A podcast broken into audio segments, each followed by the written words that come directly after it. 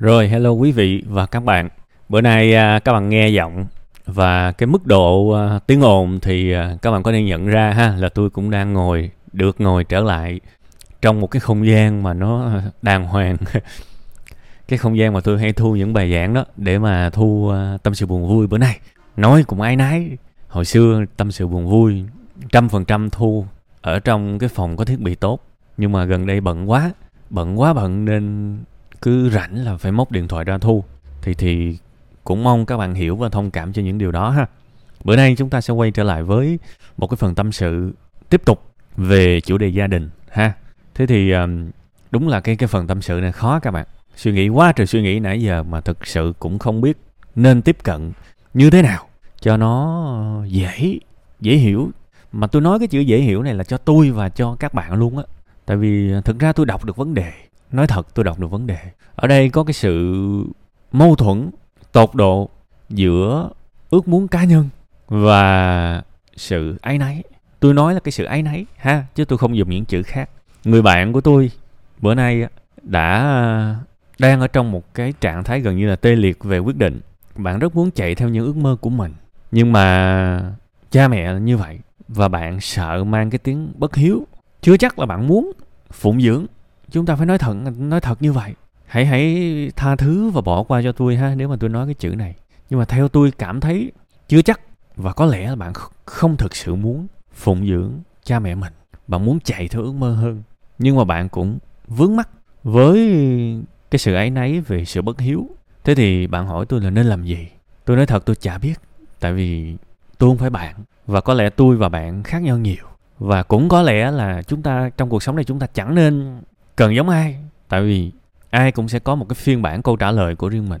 Thế thì tôi nghĩ cái cách tiếp cận tốt nhất với cái vấn đề này là tôi sẽ trả lời theo cái hướng, nếu là tôi tôi sẽ làm điều này, ha? Tôi sẽ trả lời theo cái hướng đó. Và hãy xem câu trả lời của tôi như là sự tham khảo. Tại vì bạn có bắt trước tôi và bạn có thất bại thì tôi cũng chả chịu chịu trách nhiệm đâu. Và bạn có bắt trước tôi mà bạn thành công thì tôi cũng chẳng bao giờ cần một cái kể công nên nó fair nó nó công bằng ngay từ đầu. Tôi tôi tôi sẽ không chịu trách nhiệm cho những thứ mà tôi bảo là tham khảo. Nhưng mà tôi cũng chẳng lấy một lời khen nào cho những điều tôi làm được cho người khác. Tôi sẽ không nhận cả cái tích cực và cái tiêu cực cho những gì tôi làm. Đặc biệt với tâm sự buồn vui. Tại vì đối với tôi làm là vui rồi. Sau đó là tôi không quan tâm tới những phần thưởng mà nó mang lại. Cái này tôi nói thật. Thế thì bây giờ xoáy vào cái vấn đề của bạn.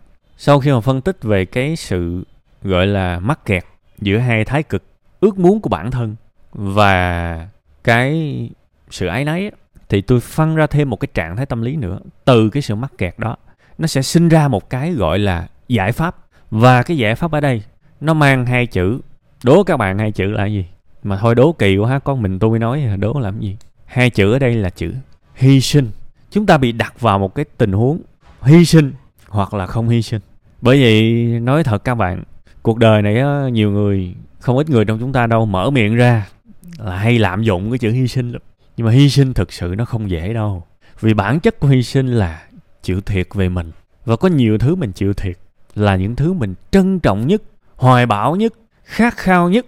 Bởi vì cái sự hy sinh nó luôn quý. Nó là đỉnh cao của tình người. Nó là đỉnh cao của tình người.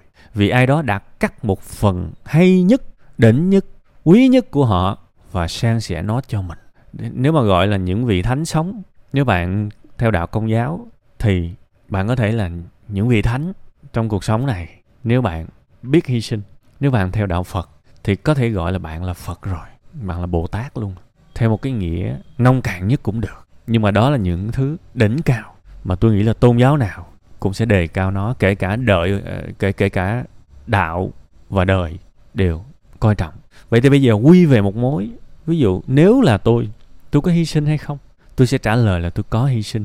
Tại vì tôi nghĩ tới cái cảnh mà cha mẹ mình già yếu mà không ai lo lắng được. Tôi chịu không nổi. Tôi chịu không được. Đương nhiên cuộc sống của tôi rất độc lập nha. Tôi nói về một chút xíu về cái nét tính cách của tôi cho các bạn hiểu. Tôi là người rất độc lập. Tôi uh, không muốn làm phiền ai hết trong cuộc sống này. Mai sau mà tôi về già tôi tôi không muốn uh, báo con báo cháu bắt tụi nó phải phụng dưỡng lo lắng cho mình. Tôi tôi không muốn điều đó tôi muốn nếu tôi chết là tôi chết cái rụp một cái, chứ chứ không có nằm để mà con cái nó phải lo lắng, lo liệu. Đó là ước mơ của tôi luôn á. Nên là tôi tập thể dục tương đối nhiều để tôi khỏe lâu.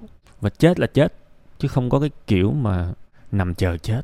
Đương nhiên cuộc sống này số phận thì mình không biết được, nhưng mà tôi là cái sự độc lập của tôi nó kinh khủng lắm nên là khi mà ra đường tôi cũng rất thận trọng khi mà cầm tiền của ai đó. Ai đó cầm cho tôi 5 tỷ quăng vô mặt tôi, không có ăn thua đâu. Tôi nói thật các bạn. Tôi nói thật, cái đó không bao giờ mà ăn thua với tôi. Tại vì tôi tôi rất cẩn thận khi mà cầm tiền của người khác. Những người làm, đã từng làm việc với tôi sẽ hiểu cái việc này. Tôi rất cẩn thận, tại vì cái tính độc lập tôi nó cao kinh khủng. Chẳng thà tôi từ chối, chứ tôi không thích phải có những cái sự mà quỷ lụy, lệ thuộc vào một người nào đó. Nên các bạn phải hiểu là có thể cái tính của tôi nó nó ngược lại hoàn toàn với cái hoàn cảnh mà bạn nêu ra. Tôi không thích ai đó làm phải hy sinh cho tôi. Nhưng mà đương nhiên, có rất nhiều tình huống mình không chọn được nơi mình sinh ra mà. Đôi khi số phận đặt cho mình một cái đề bài như vậy, thì mình không còn cách nào khác là mình nhận thôi. Nếu tôi tôi sẽ hy sinh. Tôi sẽ hy sinh. Đương nhiên cái cường độ hy sinh nó sẽ khác. Và đương nhiên khi mà mình hy sinh không có nghĩa là mình hy sinh một cách bản năng. Mình cũng phải hy sinh một cách thông minh sẽ có một cái plan kế hoạch. Ví dụ như tôi sẽ um, tập trung hơn cho những cái công việc mà làm online. Đấy để mình có thể ở gần cha gần mẹ chăm sóc ông bà nhưng mà mình vẫn có thể phát triển về mặt sự nghiệp. Chắc gì đi nước ngoài mà thành công đâu bạn. Chỗ này tôi muốn các bạn cục hứng chứ mà thực sự đi nước ngoài ở trong nước thành công không nổi mà đi nước ngoài nó nó chưa chắc nó thành công đâu. Có một cái điều là trong nước thành công dễ hơn đi nước ngoài. Điều này chắc chắn luôn á. Các bạn cứ thoải mái mà mà tranh biện, đi nước ngoài xác suất ừ, ừ, cực khổ cao lắm. Và tôi đã dặn rất nhiều lần rồi nha, nên tham khảo nha. Mấy đợt trước có bạn nào mà đi đài loan đó, cũng cũng cực khổ, gặp đủ thứ rồi, đi nhật nữa, qua làm cái hệ vừa học vừa làm đó, cũng sắp bất sang ban nên các bạn nên tham khảo cho nó nhiều vô. Quay trở lại vấn đề thì có thể tôi sẽ làm online. Đấy, làm online, tập trung sự nghiệp online, học hành đồ phát triển khi nào có bận việc này nọ, cần phải đi ra khỏi nhà vài ngày thì nhờ cô dì chú bác hay là ông, anh chị gì đó coi giùm ông bà mấy ngày, vậy thôi. Và tôi cũng sẽ tập trung thật nhiều để mà giữ những cái mối quan hệ từ tuổi thơ của mình ở trong xóm đó. Để mà cần coi đá banh, hú hí đều vẫn có thể sinh hoạt, bạn bè bình thường, đấy. Thế thì căn bản cuộc sống này nó cũng vẫn đẹp, vẫn có sự nghiệp, vẫn có bạn bè và làm tròn chữ hiếu, đấy. Nếu là tôi nha, lặp đi lặp lại cái chữ này nhiều lần, nếu là tôi đấy, thì tôi nghĩ đó là cái plan mà tôi sẽ làm. Tôi không biết bạn làm như thế nào, ha? Tôi nghĩ cuộc đời này thành công, coi vậy chứ nó cũng phù du lắm các bạn ơi. Đôi khi mình thành công rồi, mình mới biết thành công cũng bình thường. Mình không muốn hối hận vì những gì mình không làm. Mình không muốn có một cái sự dằn vặt nào mà tới 70 tuổi mình vẫn còn dằn vặt. Nên nên tôi sẽ không để những cái điều đó xảy ra, ha? Hy vọng cái phần tham khảo của riêng tôi có thể cho bạn một cái góc nhìn và bạn sẽ tự phân tích, tự trả lời nếu được hơn nữa thì bạn nên gọi cho những cái số tổng đài về à, tư vấn tâm lý gia đình đó. Những cái số tổng đài trả phí thường cái cước phí nó khá cao ha, nên nạp nhiều nhiều tiền vô xíu. Gọi lên google search là tổng đài tâm lý, đấy, gọi và kể hết cho những người đó nghe. Họ là những người có chuyên môn và họ sẽ gợi ý cho bạn thêm những cái option nữa. Tức là trước khi mà mình ra một cái quyết định gì đó, mình nên có thật là nhiều câu trả lời, rồi sau đó mình lựa ra câu trả lời theo mình là hợp nhất nha chứ tôi thấy có nhiều người ra những quyết định trong cuộc sống này mà chỉ có một hai câu trả lời thì cái đó không ổn đâu. Nó rất dễ ra những cái câu trả lời mà theo kiểu mà hại đấy. Ha, thôi, phần tâm sự này tôi xin phép dừng lại tại đây.